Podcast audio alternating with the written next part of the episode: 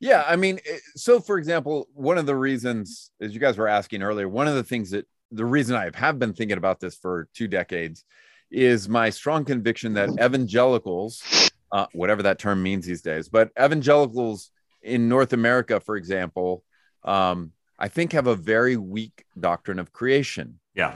Now people are like, what do you mean? We we, we debate about creation all the time. And I said, what Six you, days what you- versus yeah, whatever. exactly. I ask, what do you mean by creation? And everyone will say what they're really arguing about is how God did it and when He did it. Huh.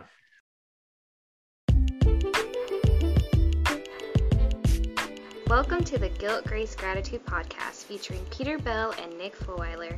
This is a show about Christian doctrine for everyone from the historic Reformed tradition, delivered by two friends in an unscripted dialogue. Join us as we discuss how the finished work of Jesus Christ changes everything.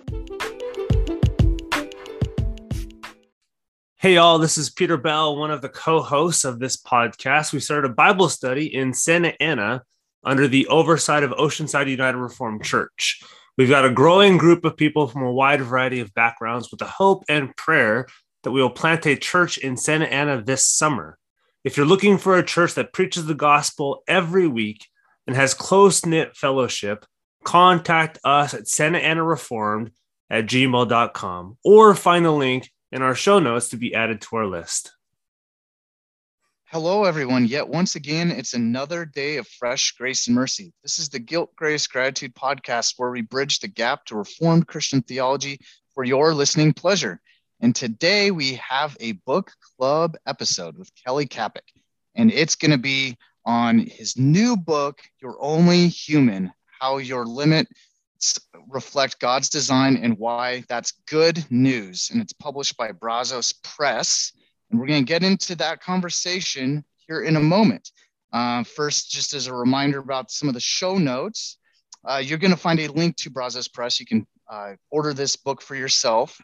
There's also a link to the Society of Reformed Podcasters. That's a group of other like minded Reformed podcasts out there that we're a member of. And there's also a some information to become a bridge builder to support our show as well as a local church finder where you can click that link, type in your zip code, find the closest Reformed church near you. So, yeah, we will jump right in and have Peter further introduce Kelly Kapic. Yeah, we got Dr. Kelly Kapic. He's a professor of theological studies, and he's in the biblical and theological side of Covenant College on Lookout Mountain in Georgia. So we are very excited to have him. I've read a couple of his books before this, so it's it's a, it's a pleasure having him on talk about this book and we're, we're talking about of all things the the finitude of humans the, and why why this is a good thing so thanks for coming on dr Kapic. Oh, it's good to be with you guys. Thanks for having me. absolutely yeah this is Yeah, thank you. this is uh it's a, a pleasure for me and I, I'm- I know it's the same for for nick and i read your your and i'm sure a lot of people have read this book the, the little book for new theologians we read that at biola uh, as Oh, first year theological students so ever since then i was like oh, i wonder who this guy is Yeah. so 10 years later we now meet Often it's I wonder who that woman is. I really respect her. that's, So- right. that's right. It's, it, it must be, yeah. I was about Which I'm say, happy must- about. That's fine. I'm fine with that too. So- Exactly. We've, yeah, one of our professors or kind of adjunct is named Kim. Yeah. And so some people think, oh, that's, that's, a, and he's at, he preaches at a reformed church and people are like, how does this work? yeah. Yeah. and then yeah. there's another guy, Meredith, who died 15 years Yeah. ago. So people are like, oh, is that, is Meredith that a- Kline. Yeah. yeah, is that a lady? And so, yeah, it's, Yeah. I'm, I'm sure, I'm sure you, I'm sure you've heard it. You've seen it before. It's great. Yeah. Yeah. And Cool. uh, if I can real quick just start with kind of a broad Yeah. overview question of this, it's um, so you, you've written some theological works, um, both kind of to laymen and more uh, more kind of academic books. What like what is this book? What are you trying to do with this book? What's what's kind of the the premise of this book that you want to get across to your readers? Yeah, it's a good question. I mean, I'm really, I'm driven primarily to kind of help um, Christians think about their faith and live their faith in ways that make sense. Um, and you, you mentioned the little book. I mean, for me, I'm very interested in theology as practical. That Mhm. that I, I really do think we've kind of created this false dilemma of you know or dichotomy with with knowledge on one hand and life and practices on the other and um it, it just you know, theology is not meant for academics. Theology is meant for all of God's people. Hmm. And uh, you know, without sounding cheesy, we're we're all theologians, whether we know it or not. So the only Yeah. question is, are we good ones or bad that's, ones? that's And right. Yeah. Yep. So um, this this is a this idea of you're only human is something I've been literally thinking about for at least 20 years. And um, so it was fun to You're a human, so that helps. Yeah. well, uh, what drives it is when you ask why, what's the kind of premise and what's driving it. It it grows out of my own struggles because Mhm. when I put my head on the pillow at night, I often feel like crap. That was not, you know, I didn't get done what I thought I should get Yeah. done, and I feel this constant low level of guilt and Mhm. shame and Mhm. and um kind of starting to think through that in some fresh ways and realizing how much we have baptized themes like productivity Hmm. and efficiency and raising questions about that from a Christian perspective. Like, does God really expect me to constantly do more? Hmm. Does God expect me to know all of these things, to be all of these places? And so, um, I, uh, it's a longer story, but my wife went through cancer and now deals with chronic pain and has uh, Hmm. for for a decade. And so earlier, I wrote a book called Embodied Hope Hmm. under her encouragement to think about pain and suffering. And interestingly enough, I think that came out in like 2018. But it was after really thinking about lament and an honest assessment, you know, learning to be honest about pain and suffering. I also felt more able then to talk about the good of being a human creature. Hmm. And I, mm. and through reflecting on pain and suffering and Christians struggle to handle that well, it also helped me see how much we struggle to see anything good about being human. And and you guys, you know, this is, you know, people interested sometimes in the reformed tradition who are who are listening to you guys. Well, I think as a reformed theologian, we're really good about talking about sin and really bad about talking about the good of being a creature. Mm. And Yeah. so I'm Yeah. very Yeah. interested in exploring that for Hmm. our community. Yeah, that's true. that's, that's interesting. You bring that. I mean, even even reading the first chapter, I I was convicted because I'm I I I I am I'm literally looking at my to do list right now Yeah. on things that I want to read or things that I want to get through, and then at the end of the night, and my wife knows this all too well. Yeah. At the end of the night, if I don't get it done, I'm frustrated. If I wake Yeah. up too late, I'm frustrated. If I Yeah. If I Yeah. if I if I don't get something done, I'm frustrated. So it's Yeah. it's uh yeah we talk about our sin, but we don't we don't really see like no I'm a I'm a creature who, Yeah. who sins kind of Yeah. first and foremost. Yeah, I mean, even areas like um, at one point in the in the book, I talk at, at length about rest, and, and one of the fun areas to explore. This is near the end of the book, but sleep as a theological idea. Um, Hmm. I actually think sleep is a spiritual discipline, Hmm. um, but it's a sign of how sideways we've gotten that we feel guilty needing sleep. In fact, you're weak. And the examples we tell from our pulpits and everything is someone who slept very little and they were up so early in the morning and they did so much during the day. There's legitimate reasons to raise questions about some of that Hmm. um, and what we're communicating to people. And, anyways, I, yeah. I talk about sleep a lot, but there's there, the Sleep's good. I like it. yes, the reality of being a human creature and not feeling bad about being human, Mhm. um, I think is more difficult for us than we realize.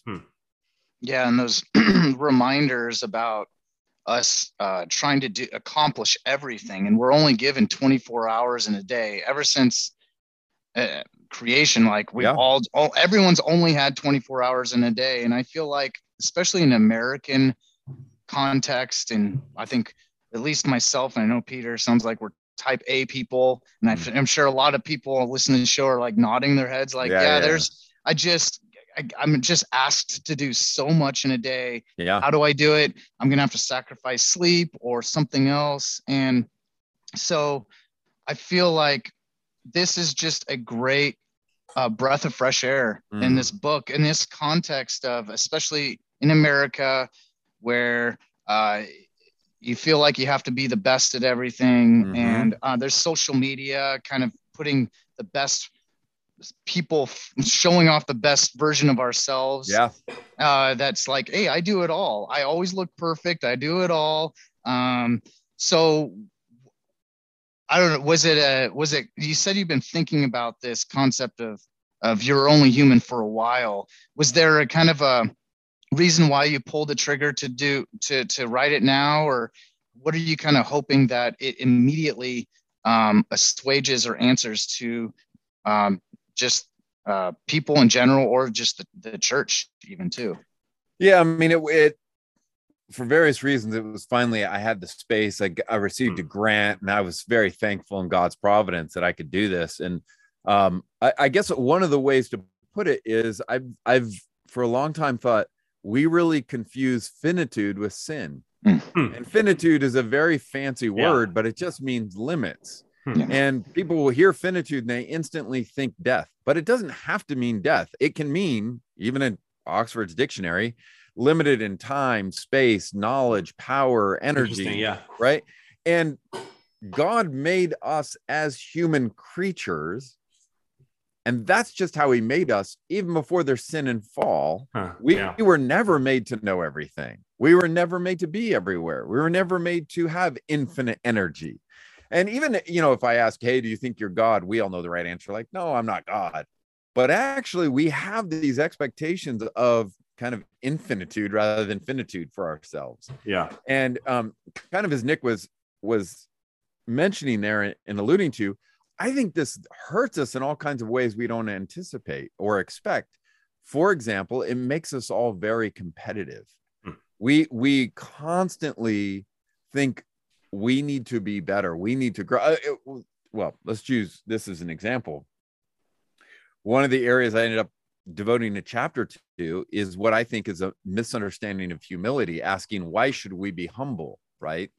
And um, in the history of the church and various uh, forms of the church, including at times the the Reformed tradition, the basic answer tends to be the reason why you and I should be humble is because we're sinners. Hmm. Well, I mean, I'm a Reformed theologian. I I think we're sinners. I think yeah. we're bigger sinners than we even realize. However, yeah. I have also seen, including or especially in reform circles, how sideways that gets. Hmm. And that people start to think self-loathing is a good thing.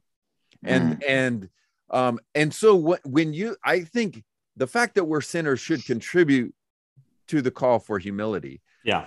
But I would argue, and I do in the book, biblically and theologically, the reason we should be humble is not because we're sinners, or that's not the foundation for humility. The foundation for humility is that we're creatures. Hmm. A different way of asking that is even if there were no sin and fall, should we be humble? Hmm. And the answer is yes. Yeah. Because as human creatures, we were designed to be dependent upon God, to be dependent upon others, and to be dependent upon the earth. And that hmm. dependence hmm. breeds humility. It's meant to, it's meant to cultivate gratitude, praise of God, appreciation of your neighbor. So sin, and, and it's interesting in our culture, the word dependence is pretty negative, isn't it? Yeah, it very. I mean, yeah, it's super. Yeah. And and I I'm not naive. I understand about codependency and negative forms of dependence, yeah. But actually, dependence and interdependence is a good thing. It's part of how God made us. Dietrich Bonhoeffer talks about this in the early 20th century. Um, before the fall, it, it will put it this way: what Bonhoeffer argues is it's not the dependence is not what sin doesn't bring dependence. Sin perverts the dependence, hmm. and I agree with him on that. Right? Sin is what makes us now, as Bonhoeffer would say, makes us now think I either need to dominate you or I need to ignore you hmm. right? Because you're a threat to me. Yeah. But we were made not to dominate one another, but to delight in one another, to celebrate one another, to bring our gifts to bear on one another, all before God and His grace. So, anyways, humility is just an example. Yeah. If you don't appreciate the goodness of being a human creature, it distorts our lives. Mm-hmm. Yeah. Anyways, that's a, that's a, long reflection. No, that's no, yeah. that's good stuff yeah, you're mentioning the humility was before the fall and sin, and that makes sense because uh, the but what the fall and sin did was confuse it, and and the and the lie of the devil in the garden, the first sin uh, was that we could try to be like God. Yeah. And that that stems to this like try to be like God where we're not we're the the create creator creature distinction Yes. needs to be understood. It's like we're not ever we were never God. Yeah. We're never we're creatures. Yeah. So that that makes a lot of sense. And you're talking about reformed. We're reformed, and so we believe in total depravity, but that doesn't need to mean total depression. Right. Yeah, totally. Yeah, Yeah. no, that's that's good. Yeah.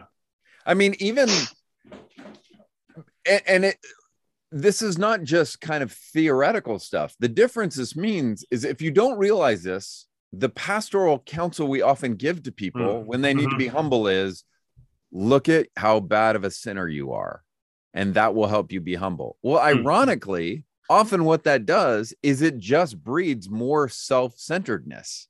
Mm. It just sounds spiritual because you're like, oh, I'm such a sinner. Oh, look at how bad I am. But notice who's still the focus. It's still you. Still me, me, right? me. Yeah. Whereas pastorally, if you understand how God made us, one of the ways you can help people cultivate humility, not denying their sin, I'm not saying that, but is the spiritual practice of delighting in other people, Hmm. right? Learning to value other people and not view them as competition. I mean, it is amazing. Think about the last time you went out to dinner with another couple or, or some other people or Mhm. talked. It is amazing how rare, rare it is to be asked genuine questions by people. Hmm. I mean, it is. I just let your listeners, people are like, no, no, everyone asks questions. Pay attention. It's amazing because we all like to talk about ourselves, but very few people will ask and listen instead of just waiting to jump in Mhm. and asking meaningful questions can be a way of cultivating healthy humility which with which births love i mean that is where love comes from Hmm. so anyways Yeah. I, I just think there are positive things we can do we don't just have to do self-loathing right that's not the healthy option we should be pursuing Yeah, and, and something something you said struck me, and I, I think you you made the distinction a little bit uh, uh, without maybe stating it explicitly in the first chapter. I think you you basically play this out throughout the book. Is there seems to have been a confusion between our doctrine of human beings and our doctrine of sin. yeah Our, our doctrine, we, we we assume those are two integrally integrally related before sin comes into the picture. Like, oh, humans are are finite because they're sinful human beings. Like, no, they're finite before they were sinful human beings, and therefore, yes post when we're in glory, we'll still we'll be finite beings, but we'll still be in glory. So it's if I, I'm not sure if that was a, an explicit thing or like a like a, you're trying to work through this stuff, but it does seem like what you're trying to do. Part of what you're trying to do is we're trying to separate these two things and say no, let's let's actually talk about what it means to be human. And yes, there's sin that plays out in different aspects. I don't know if you can kind of talk about how how how you see finitude and sin as separate and how that plays out in our humility. Yeah, I mean, even even as Nick was saying, you know, it's not total total depravity is not total depression. Well, I a- as you guys I'm sure know, total depravity just is originally meant to convey not utter depravity, not total Mhm. depression. It's just meant in your totality, there's no part of you that sin has not affected. It's Mhm. affected your mind, your will, your affections, your body, the whole thing. Having said that, that means your mind, your will, your body, your affections are meant to be good. Um, and it's funny, you know, in, in reform circles, people are like, oh, don't trust your emotions, but then they really trust their brains, right? Well, That's right, yeah. Has affected the whole, you know, there that's a whole nother discussion. But Yeah. um, so for example, how do we think about our bodies is a really important Yep. example Yep. right and and our unhealthy views of our bodies because it's it's kind of two extremes of you know culturally we kind of idealize and and the bo- the body is the idol and it's everything.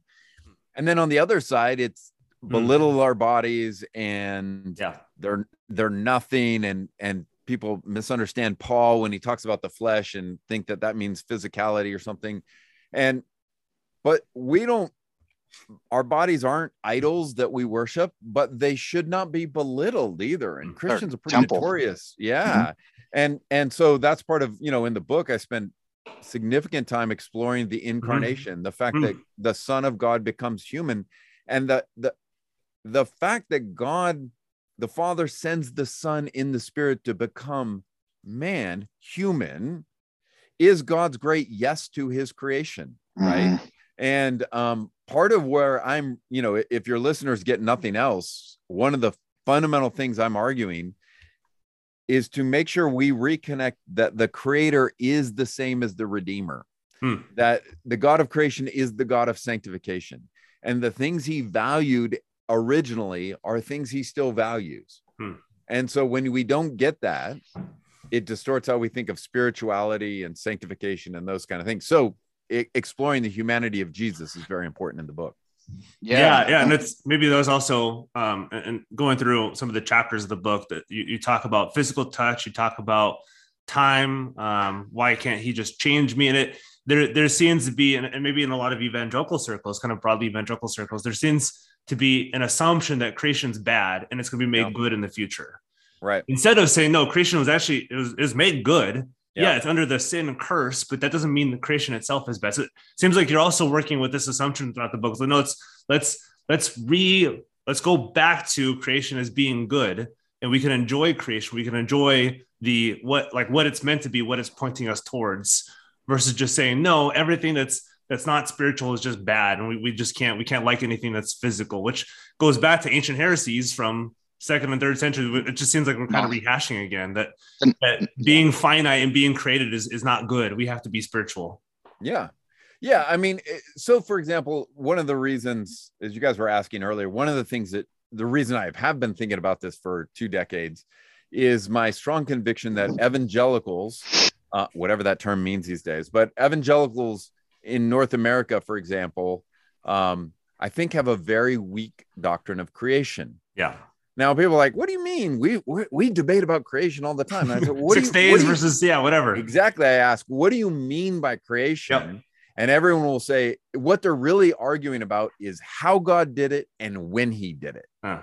which, I mean, that's fine. You can have those discussions, but they are not question number one, two, three, or 4 Mhm. They should come later. And the fact that they've dominated the discussion for 150 years has really hurt us. Hmm. Right. So, so take, for example, um, just to get really practical for listeners, in the original creation narrative, the Spirit of God hovers over the waters and brings order out of the chaos. Okay, over the tohu vavohu, right? Over these Mhm. chaotic waters. Well, that same Spirit is the Spirit who is working in our lives to sanctify us. Mhm. The reason why that matters is that means God has always been comfortable with process. Hmm. And we want to know if God doesn't want me to sin or if he doesn't like this character trait in me or whatever, why doesn't he just instantly change me? yeah God has always been comfortable in pro even if you're even if you believe in six literal 24 hour day, young earth, whatever it is, even that still is process. Mhm. God who could have done it like that doesn't. Mhm. Well, in our lives, you and I can grow very impatient and like, oh, I can't believe it. And it's helpful for us to go, you know what? God's not panicked. Hmm. He's okay.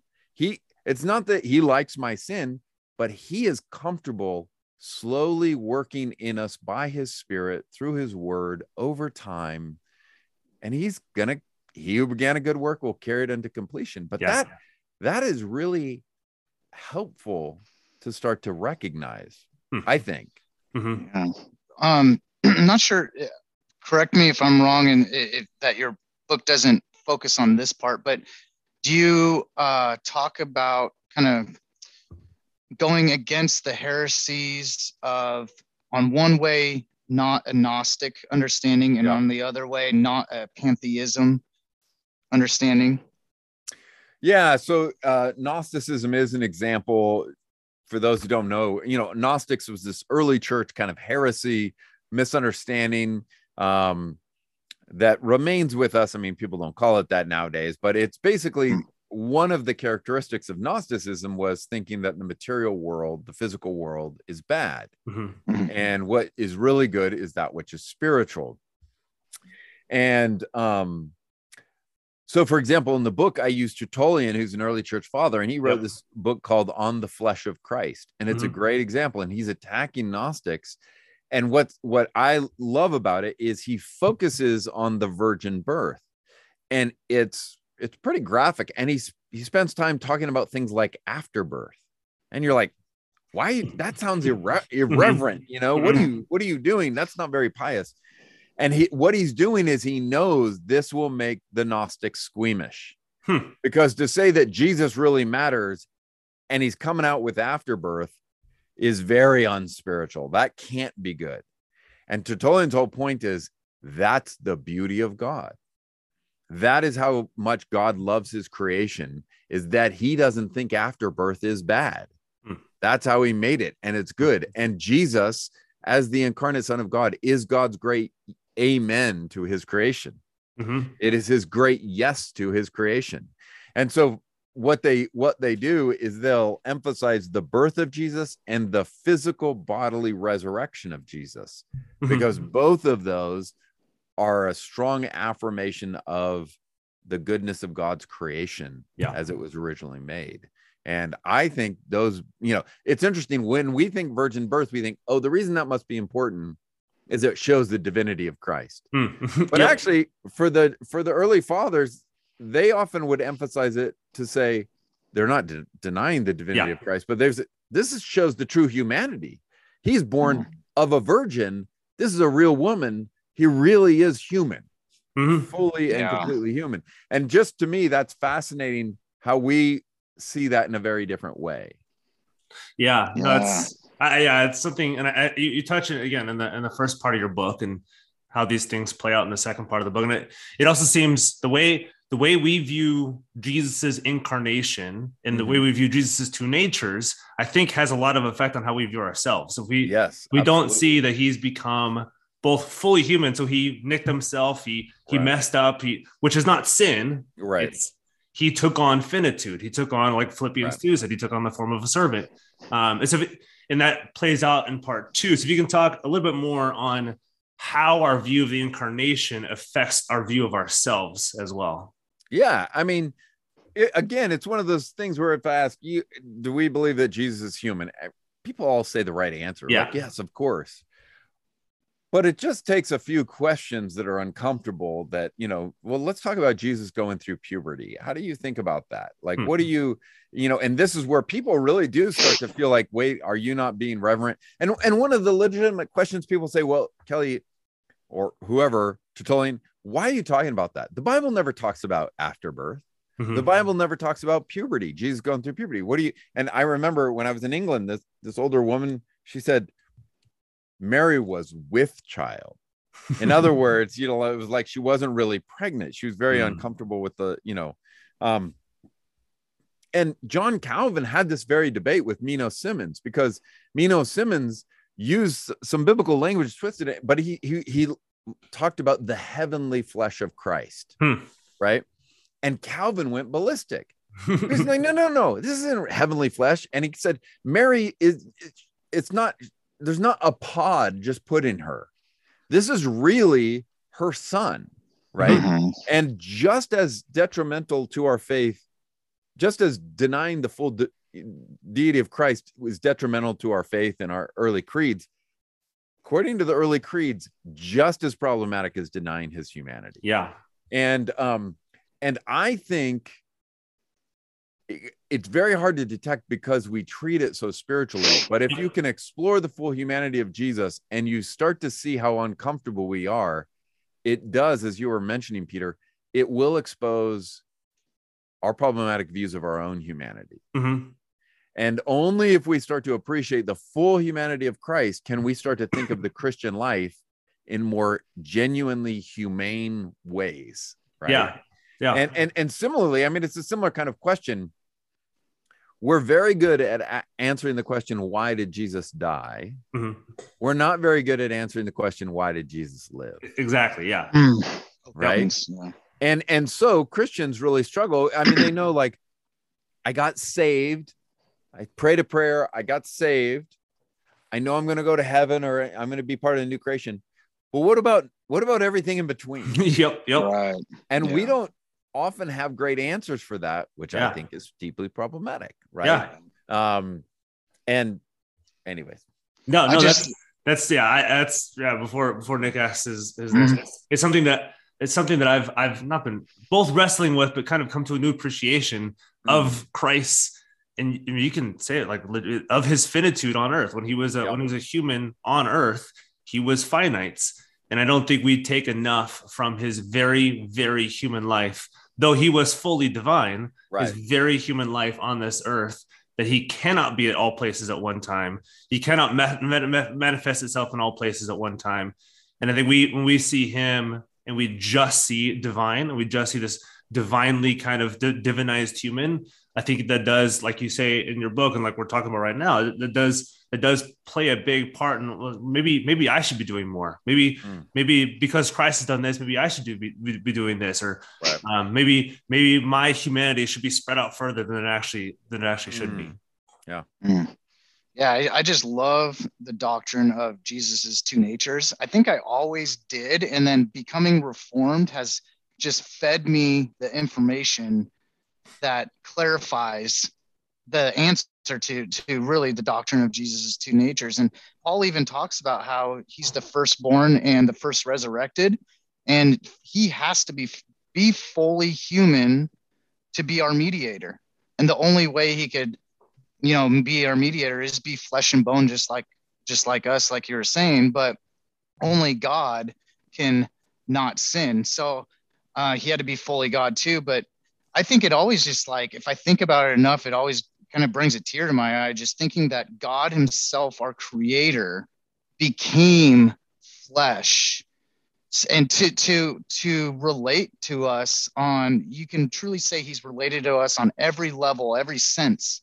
Because Jesus Christ even knew what it felt like to need to go to the bathroom or be thirsty or hot or cold or be uncomfortable try to fall, be tired and fall asleep. There's a lot of passages of him being tired, you know? So, and Um, and- betrayed and, yeah. Yep. yeah, Yeah. I mean, it just, it, in our deepest sorrows, like we can understand God, our creator, knows exactly to our, uh, all five senses exactly how we feel.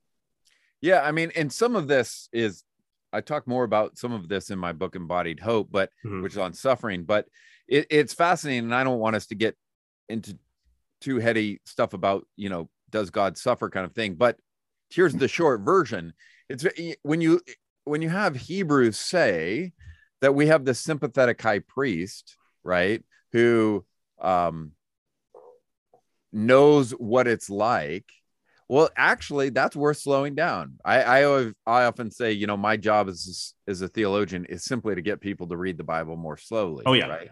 So so here's the question: Does that mean that before the incarnation, God didn't know everything? Mhm. I mean, God knew everything, so He had to know, in a sense, what it was. Wh- He he knew how people were tempted and how it affected their body chemistry, and he so God knew everything. So what in the world could that mean from in Hebrews, right? Mhm. Um, well, here's what's fascinating. Um, the early church talks about uh, like Gregory of Nazianzus, you know, the Son of God does not cease to be who he was, but becomes what he was not. He becomes fully human. Well, what Hebrews seems to be saying is God, who knew everything, now knows this, like temptation, from the inside. He now knows it as a man, Mhm. which would not have been true before, right?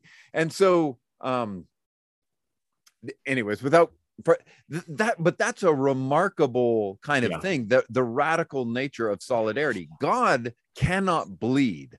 God cannot sleep. God cannot die. But God in Christ, Mhm. becoming fully human, Jesus sleeps Mm. because he's fully human. Although God never sleeps, Jesus can bleed and die, Mhm. which is an impossibility. I'm I'm a classic, you know, I I believe the ancient church on this stuff. I think it's biblical.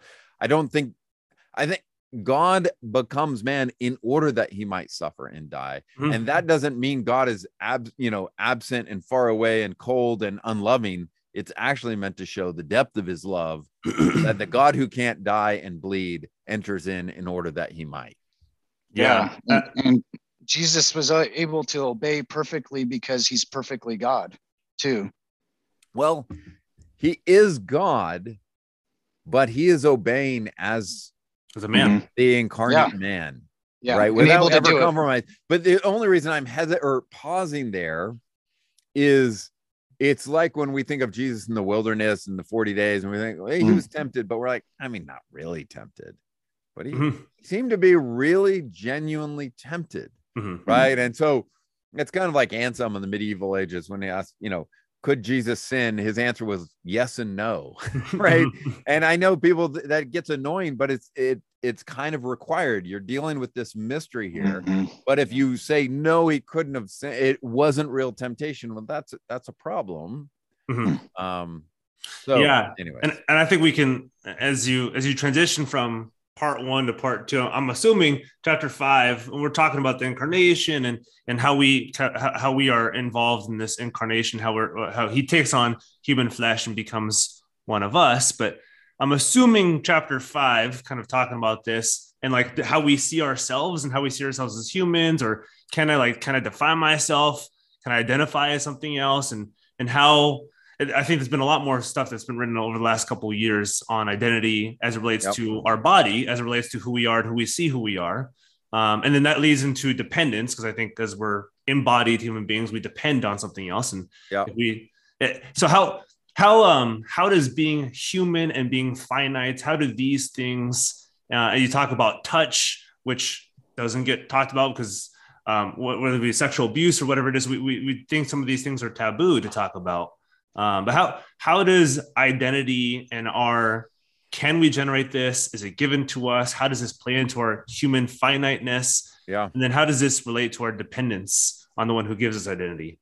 Yeah, I think it's. I think so. That chapter, uh, chapter five on uh, identity, was fun and hard to write, um, and felt important to write in our time. Yeah. But part of the reason it was hard is because I actually think there are mistakes on pretty much both sides or all Hmm. sides. Mhm. Um, so we do live in a culture where I mean it's just shoved down your throat. You be whoever you want to be, make Yeah. yourself that kind of thing. But that's not new. That Hmm. is existentialism, where Mhm. existentialism, which isn't really in vogue as a form of philosophy these days, but it is definitely still the air we breathe. Yep. Yep. And it's you know, existence precedes that or you know, essence precedes existence and or flipping it. Um, but Yeah, yeah. s- sorry, Sartre's whole point is that we just come in as blank slates and we've got to make our meaning. Yeah. We've got to make ourselves. And that that cultivates this idea of self-forming.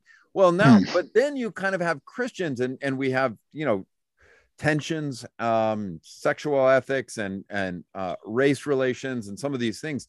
And then you have Christians who go, no, no, no, we reject all of that.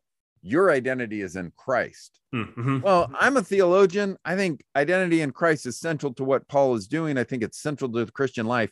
But actually, I now, when I hear Christians in these conversations start to talk about identity in Christ, it now makes me super nervous Hmm. because I've seen it weaponized. yeah. And and I've also seen it show people talk about, well, your identity is in Christ. You're not, you're not an Asian American Christian. Your identity is in Christ. Hmm. Yeah. Well, when that comes from someone like me who's a white male in a dominant culture, that sounds really good because I have no idea how much I'm smuggling in of my own other forms of identity. Yeah. Right. So you get you get conservative white reformed Christians who are like, just have your identity in Christ, not in all this other political stuff. And then you're like, well, do you have any idea how much, say, republicanism is part of your identity, but Mhm. you don't know it because everyone around you assumes it, Mhm. and so you don't think it's identity. You think it's just Christian, Mhm. right? Mhm. Or or all of these other things, Yeah. So- it's like like that adjectival Christianity versus non-adjectival Christianity. right? And so, absolutely, our identity is in Christ, and that's got to be central. But the Hmm. whole point of it is it subverts all other identities.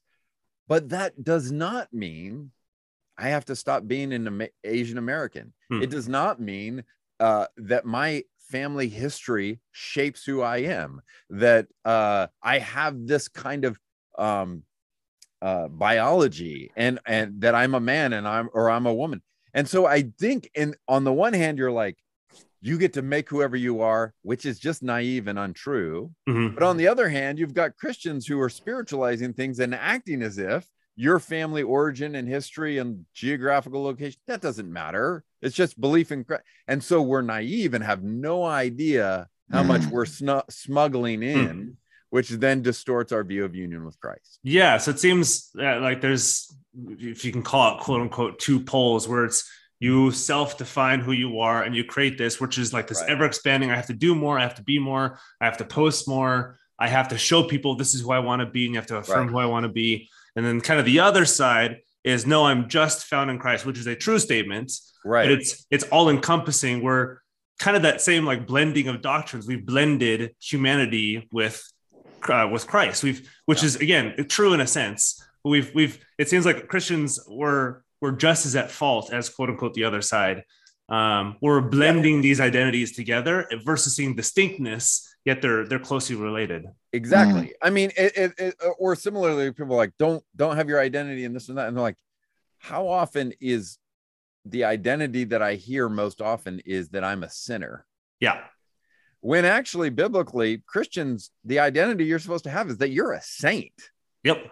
You know, and we're super. We're like, I'm I'm a sinner, sinner, sinner, and they're like, well, that's not exactly the way. Paul. I mean, Paul never denies we're sinful. you absolutely. know that we struggle with sin, but that's not your identity Mhm. you and I are saints and we should live accordingly, right? Hmm. Um, but anyways, yeah, I think that's there's there's a fun exploration of the. Uh, uh, I'll just say this for for your listeners and readers, um, you got to read the chapter because it's just a fun exploration of the Yeah. importance of our belly buttons. You know, Uh, our belly buttons have huge theological. Yeah, I've. I've read stuff on belly buttons before. Yeah. Weirdly enough, There you They're- go. it's pretty fascinating. Yeah, to to learn. Yeah, absolutely. So, so to, uh, I want to see if I'm understanding what you're saying too, because I agree with it. I just want to see if this, Yeah, no, is a good fine. definition. So, identities are good and everything as long as your identity is not your idol, except your identity in Christ. Well, it's it's it's not even whether they're good or bad. We just all have identities. It's Mhm. the, the point is more identity is quite a complicated, multi-layered reality. Yeah. Okay. And so part of what we need to do is raise our awareness of that factor, right? Um take for I use Bonhoeffer quite a bit in that chapter, but you know, even like who am I? The reality of self-knowledge is incredibly difficult.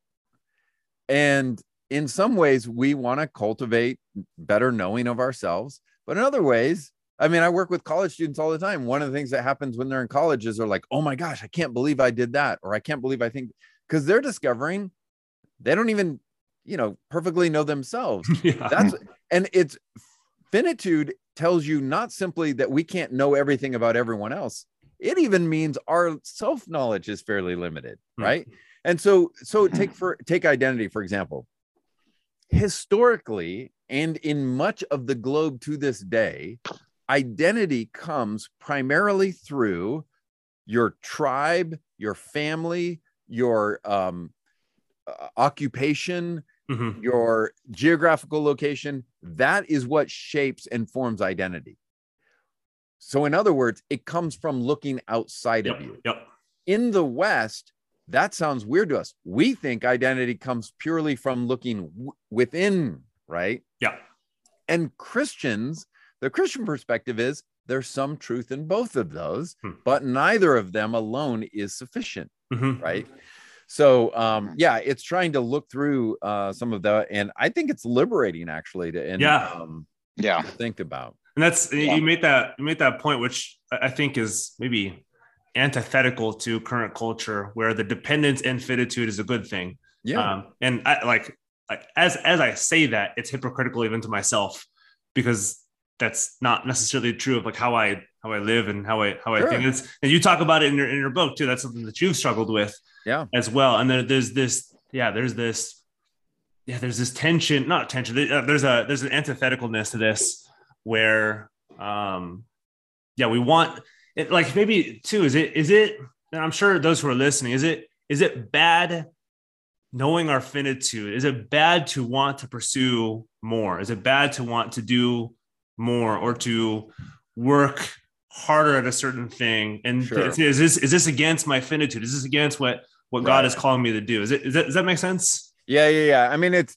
it's a pretty common question because in some ways people are like, oh, that's great. And then depending on personality or whatever, at some point it occurs to me, like, wait a minute, does that mean I should never try hard? Like, Yeah. can I never be an athlete and push Yeah. my body? Can I never, you know, and that's definitely not what I'm saying and, and not the point. Um, but it is trying to figure out what does that look like. Yeah. Um, so for example, near the end of the book, I give some hints about, you know, there's an extended pastoral, you know, chapter really trying to be super practical of Mhm. how do you cultivate a healthy view of finitude? And it's partly w- one of the examples that i explore is the importance of rhythm right? Well you can i work with college students. You can cram you can work really hard during finals. You can do some of that. You can occasionally have a sleepless night. But when you try and live like that it destroys you right? Um and you know it's it i know you can't actually chart such things but if you could you could just chart sin going up at different times in the semester as people are getting more tired and stressed out and anxious right? Or you take an entrepreneur who it definitely takes a ton of extra energy and time to start a business or whatever and there there could be a season for that.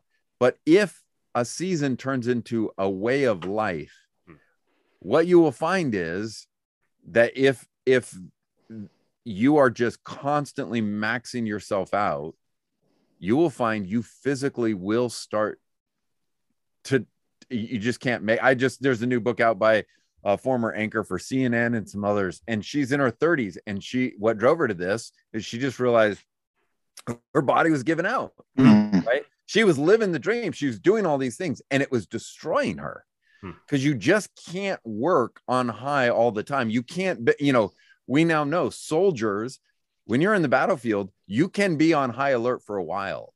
But when that moves from episodic to a lifestyle it destroys them.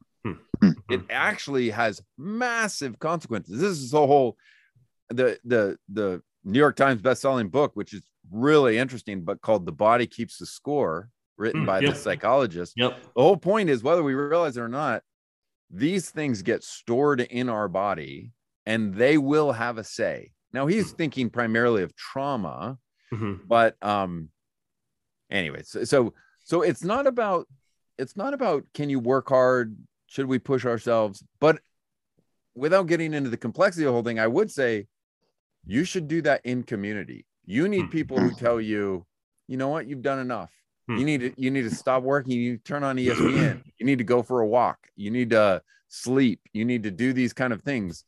Um given some of the things we've all talked about i'm i'm i love efficiency. I love productivity.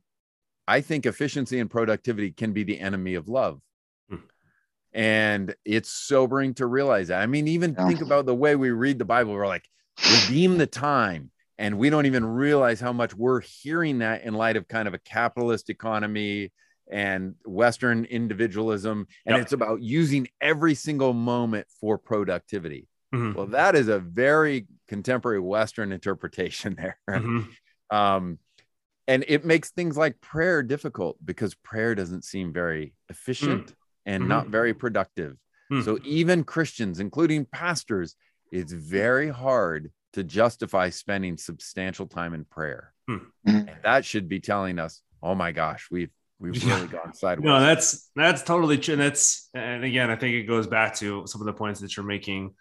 Without a strong doctrine of the goodness of creation, the goodness of our bodies, we lose a lot of dependency. Even though I don't think we we don't we don't really necessarily think it that way. We we Yeah. we think the more spiritual I am, the less that I think of my body, the more I'm connected with God. I'm connected with these things. Versus saying no, actually, the way that God made us was was physical human beings. Yeah. Um, and that's that's that's how we depend on Him in a, in a very real sense. let me let me give you guys one other example um, that might be helpful for you. So, take for example Matthew 25. Matthew 25 includes a section on the sheep and the goats, Yep. right? And when you actually just exegete that passage without drawing on all of these other places from scripture, as you know, when the sheep and goat are separated, the thing that separates them is what they did Mhm. and what they did to the prisoner, to the marginalized, these you know the, the, these people in need, right?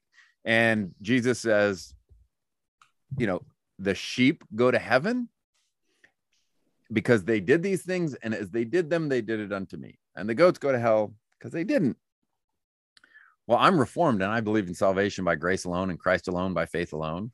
And so, you know what we do with that passage? We ignore it. Hmm. And we and and I hear it, especially in these political politicized times. People are like, well, no, I mean, let's not be social gospel. Let's not, you know, let's not Hmm. make it about materially poor people. Well, I- just to be honest, you cannot read from Genesis to Revelation without seeing God's heart for the widow, the poor, the marginalized, Mhm. etc. Absolutely. And you know, so Mhm. read read Brian Fikkert and I wrote on becoming whole, and we explore that biblically if you're interested. But anyways, so so having said that, then you get people with a sensitive conscience who are like, oh my gosh, what do I do? Because you know, I had a, a friend who called me from California. He's in ministry, and he is a godly man, and he just said, Kelly, Matthew 25, I just don't even know if I'm a Christian. And we were like, oh, you just didn't need to study assurance of faith. This guy's been to seminary. He studied it all. Mhm. He's actually taking the scripture seriously. And so the let me circle back to what we're talking about. Here's what I would tell him, and here's what where this whole idea of dependence and our humanity and connection matters. I will, and there's a whole chapter on the church and the importance of Yep. the church. I will say it takes the entire church to be the one body of Christ. Yep. And so the answer isn't that prisoners don't matter, widows don't matter, etc. But neither does it mean that I, as an individual, must do all of those things. Hmm. Okay. You see, today I am caring for prisoners in my local jail, Hmm. and I'm evangelizing in Nepal, and I am helping recovering s- people who've been sex trafficked, and I am, uh, you know, praying for a child in the hospital. I'm doing all of those things not because I'm doing them, but Hmm. because I'm connected to the people of God, Hmm. right? And and there is this connect. That's part of union with Christ, both connected to Him and to one another Hmm. Mhm. Mhm. and and so what happens is when we're when we see the depth of problems we're overwhelmed but actually if you see the depth of the problem and realize i don't have to do it all but i am invited by god to participate in meaningful ways so what are my gifts? What are my abilities? What's my actual location in time and space? How can i serve? Then we're liberated to actually love and serve. And and and it avoids the two extremes of just complete activism that crushes people on the one hand and then on the other hand pretending that god doesn't care about these things and they're not really relevant right? Mhm. That's Yeah. just an Yeah. example of we need each other we need the church Yep. Yeah. and before my last question, uh, there was something that you mentioned earlier that uh, I, I kind of jotted down some notes, and it was um, I don't know if you directly said this, but just the the God instructs us to uh, do the Sabbath, and that is to take a break from efficiency, productivity. Yeah. That was your comment about that's Yeah. kind of like almost the opposite of love, even though it's are good things. But if you do only that, we don't take a break and rest in leisure time and love and Yeah. just rest and enjoy God's love and creation for us. And I think that's what some of the importance of Sabbath is, absolutely Hmm. yeah yeah it's, So- it's it's an i'm sorry go ahead No, no, no. That that was a pause. Go ahead and and before yeah at the very end of the book i do when i talk about sleep i also talk about sabbath Yep. and it's interesting because in certain reform circles um some people listening to this may get this when you talk about sabbath it just becomes this debate and it's Yep. legalism and it doesn't you know How much can we do? How much can we not do? right right but it's fascinating to me because of the various circles i work in when i'm talking to a broader say evangelical audience you know they've read they've heard about the sabbath but when you actually tell christians do you know one in seven days you don't need to work they're like there's no way yeah. like uh, you're not serious and and uh, here's an example i teach at a christian college college students christian college students feel guilty for not studying on sunday Yep. they actually feel like they're dishonoring God because they're being weak, they're not being whatever. And and to go, no, no, no, just so you know, you need a day that's different than your labor, a day to worship with God's people, a day to enjoy his creation, a day to rest and re, you know, all, all those kind of things. Let's I understand I'm a theologian, I get all this base, but when you Yeah. move away from the legalism stuff and just talk about it as a promise and as life-giving, Yeah. oh my gosh, it's such a gift, right? Mhm. People just can't, they think it's scandalous. Mm. Yeah, no, that's and that's yeah, maybe yeah, as we kind of close this out, it's it, it is a command, it's in the Ten Commandments, he's telling us, but it's also like it's also him, it's also God telling us, don't touch that electrical sock that, that socket because you're going to shock yourself. And we're like, oh, that's a legalistic command. Why are you telling us to, to, to stop doing it? stuff? No, this is actually this is really good for us. Yeah, This yeah, is, yeah. This is good for us to hear him say, please rest. No, actually, I'm commanding you to rest because that's how you enjoy me. That's how you that's how you fully live out your human life throughout those, those six days, um, glorifying me because you're not breaking down throughout the week. I I think there's some good wisdom in that stuff too. Yeah, and I really mean this when I say I actually think the reason why embracing our finitude, understanding our humanity, these things that I'm talking about matter, comes down to love. Hmm. It really does come down to love. And we know, and you even have non-Christians now talking about this all the time, how incredibly difficult it is for people to be present with one another. Mhm. And part of what we need to do is cultivate the ancient Hebrew idea of the fear of the Lord, which is fundamentally, you can read the book for more details on, but it's fundamentally about growing in your awareness of God's presence. And as we grow in our awareness of God's presence, God is present with us. It actually slows us down and we start to be more present with our neighbors. Hmm. There's, it's again, love of God and love of neighbor is all interrelated. So there is a certain pace to life. I definitely know there are times we need to work super hard and go super fast. I'm not Yeah. against that, but there is a humane, there's a reason the word humane grew, right? you can only go so hard and so fast for so Hmm. long. Yeah. Yeah, and if you don't mind, that my last question is going to be a quick answer, I'm sure. So, uh, it's it's more of a reflection question. Uh, is it hard to be a follower of God, our Creator, if we aren't accepting the fact that we are dependent on God, our Creator? Yeah, I think it's impossible. Right. This is part of this is why it's actually very difficult to be a Christian in the West Hmm. because we have been shaped, catechized in a Hmm. sense Yeah. in the idea you're an autonomous individual. And if you need anyone or anything else, it's weakness and it's a problem. Mhm. And Christianity fundamentally says you are always made to need God and other people and the earth. And until you get that, the faith is just cognitive. It's it's not something else. So yeah, until we see he is our creator, it's very difficult to have a biblical view of him as our redeemer. Yeah, Amen. and that's and that what what Nick was saying, what you're just saying. There's there's a book I've been reading. Um, I, I try to read theology, but I also try to read a, a lot of non-theology stuff. But Good. um, *Sapiens* from Yuval Harari. I don't know if you've Oh, yeah, heard yeah, of this stuff. Uh-huh. Um, but he actually makes precisely the opposite point that you just did, which is this is the point of being a human is, uh, or at least kind of historically point of being human was that Right. you pillaged and that you took over and that you did all these things. We're Right. it's it's it's such an interesting it's it's interesting to see like or hear theologians talk about no this is this is how Christian but it like it really is antithetical to Yeah. what culture tells us to do. Yeah. Um, and kind of as as we as we end this out, um, and you you end this you end your book with with the church. How do we faithfully live out our finitude? So maybe as as an end off after reading this. And I think a lot of people are very used to reading books like, how can I put this into practice? I'm gonna, I'm gonna work Right. hard, and put this stuff into practice. In a in a sense, how how can they with with a view of their finitude, as you talk Mhm. about in your book, how can they put your book into practice? Yeah, I mean, there's the short answer is you have to read the book because there's just a lot of practical Yeah. pastoral examples.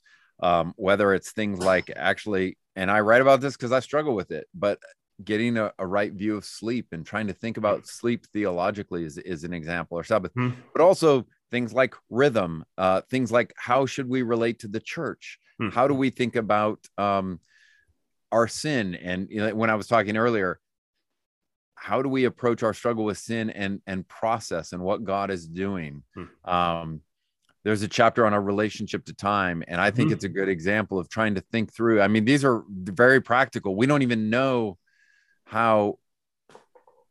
Again, I just launch us into something else, but just as an example, we, I, part of my research that was so fun to get into that I hadn't anticipated was studying clocks and the history of the development of wh- how time is conceived. And we tend to think of what's called not, we live in what's called non contextual time, which means it's because of technology. Basically, you and Mhm. I, it can be 11:30 at night, and we can turn on the light, open up our computer, Yep. and we have time. Mhm. So we have an hour of work. We can do it at 11:30 at night. Well, the reality is our body chemistry is telling us something else, right? Mhm. There are the circadian rhythms. There is, and for most of the history of the world and still over a lot of the globe, there are all these other indicators which are called contextual things that shape our views of time. Anyways, there's just there's just lots of Yeah. attempts to try and be practical throughout. Yeah, no, that's and that's um uh, Trueman's book on uh, the rise and triumph of the modern self. T- has a little bit of a section in um another book that I was reading had a section on the invention of the stopwatch, yeah, the yeah, invention yeah. of the wristwatch. Yeah. Um, really kind of changing our view of who we are and do we actually control our surroundings with the industrial revolution coming around and Yeah. can we control what we do? And I, I think your your book is a is a helpful both corrective but also reflection Yeah. on saying can can we really define what we do as or Mm. or do we obviously keeping in, in mind our, our context our traditions and stuff and not not shoving those to the side like you said and, and just taking on christ and say oh we're just we're just in christ and that consumes everything else as if we're nothing else but um, just walking little christ pieces on this earth but i think it's it's a good it's a good reflection reading through this and I, we've had more of these books on recently on our show Mhm. um, that I think your average reform person is not going to go and grab and say, "Oh, I need, I need to read this book that's not on Calvin's doctrine of the Sabbath, whatever it is." right, It's- right, right. These are these are some good things that I think people need to be thinking about. Like you, it's, it's if we're not reflecting on our finitude, then um, we kind of make ourselves a little bit of like a little gods. We're, we're walking around little gods. Yeah, I mean, just one last quick example would be how do we think about our different personalities? Hmm. Do you need to become an introvert if you're an extrovert? Do you need to become an extrovert Hmm. if you're, you know, whatever? How how does God think about different personalities? Well, again, if you think that God actually likes what he made Hmm. and he's interested in renewing what he made, he doesn't like the sin that's distorting it, Mhm. then we can create space for different personalities and those Mhm. kind of things. And that's very difficult for Christian leaders because we tend to talk about things and then project our own personality and say, this is what godliness looks like Mm. without realizing it. Um, and that's a problem. Yeah. And that's Yeah. a problem with misunderstanding finitude. Yep, Yeah. absolutely. Yeah, we're we're we're in a sense we're retrieving our doctrine of man, and we're saying what what actually what actually is man, and Yeah. is being person is that the same thing as being a sinner, or is it just you're you're finite and you sin? Um, Right. obviously because we're sinners, but yeah, there's there's there's a lot of good stuff in this book. I mean, both both Nick and I are reading through this, and we we encourage those to go to the link, buy this book, reflect on this, reflect on your finitude, and um, Mhm. yeah. So thanks thanks for coming on. Talk about your book Yeah. a little bit. Talk about your research. Got it. Um, yeah, it's it's not it's not like I said, it's not books I think Christians really go to. We go to the we go to the stuff that makes us more quote unquote spiritual, but I think in a sense this this does do that. This this Mhm. connects us with God and His intention for us. Oh yeah, Yeah. it- this is in many. It's not a. It's not meant to be a quick read. I mean, there are plenty Yeah. of stories and that kind of thing, but it is. It is a book in spiritual formation, so to Mhm. speak. I mean, Yeah. it is. It is trying to show why theology matters to our lives in Mhm. deep and profound ways. Yeah, And I'm trying to fight this idea that it's either theology or pastoral, but that these go together. yeah. yeah. No, Yeah, no, and we- if- we can I've- we, we can be humans. If I have one last comment too, is uh, I I think I, I I at least attempt to do this, like I try in my Mm. finite way. There we go. Yeah. uh, in, in my daily prayer life, uh, the the acronym ACTS when it comes Yep. to praying, uh, I acknowledge God as a creator, as Yeah. our creator first, to put that perspective of I'm I'm creation, I'm finite, you're God, and then go into confessing my sins and then thanksgiving and then supplication. Yeah.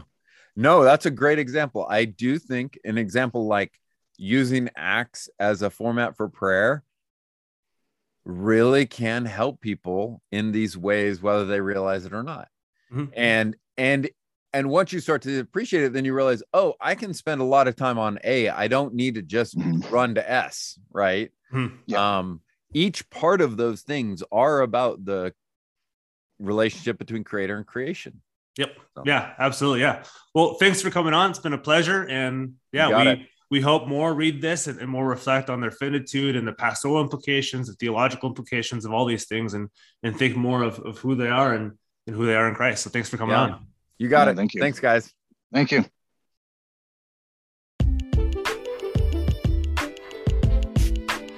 Hey guys, we hope you enjoyed that episode of our podcast, Guilt, Grace, Gratitude. And we, uh, as we've said before, we are bridging the gap to Reformed Christian theology for your listening pleasure. So we would like to make sure this is enjoyed by others around the world. And how to best do that is rate and review us on iTunes. Yeah, and you after you rate a review, or instead of rating review, or doing everything all in once, retweeting us on Twitter, liking us on Twitter, liking us on Instagram, following us on both of those platforms, because that actually puts in front of people's physical face this podcast, these guests, and most importantly, the gospel, the doctrines uh, that these guests are, are bringing in front of you guys. So please do that. It helps get in front of more people. Amen. And hopefully, you guys are part of a local church and you're tithing. And uh, after that, after tithing, if you have any means left over, please consider donating to us to make sure our bridge is well paved and maintained and strong and sturdy. As again, we bridge the gap to Reformed Christian theology exactly. Yeah, and you guys can find that link on Anchor, our official Anchor website. If you just go on um, our social media links, it'll it'll link you to that website. It's also at the bottom of these this podcast show notes. If you're on this podcast, this specific episode, scroll all the way to the bottom of that show notes, and you guys will find a link for this for three different options of donating. So we hope you guys can help us bridge the gap, pay for shipping, get nicer stuff, all for the focus of spreading the gospel further. Yep, all for the kingdom of God. Thanks so much, guys. We'll see you guys next time.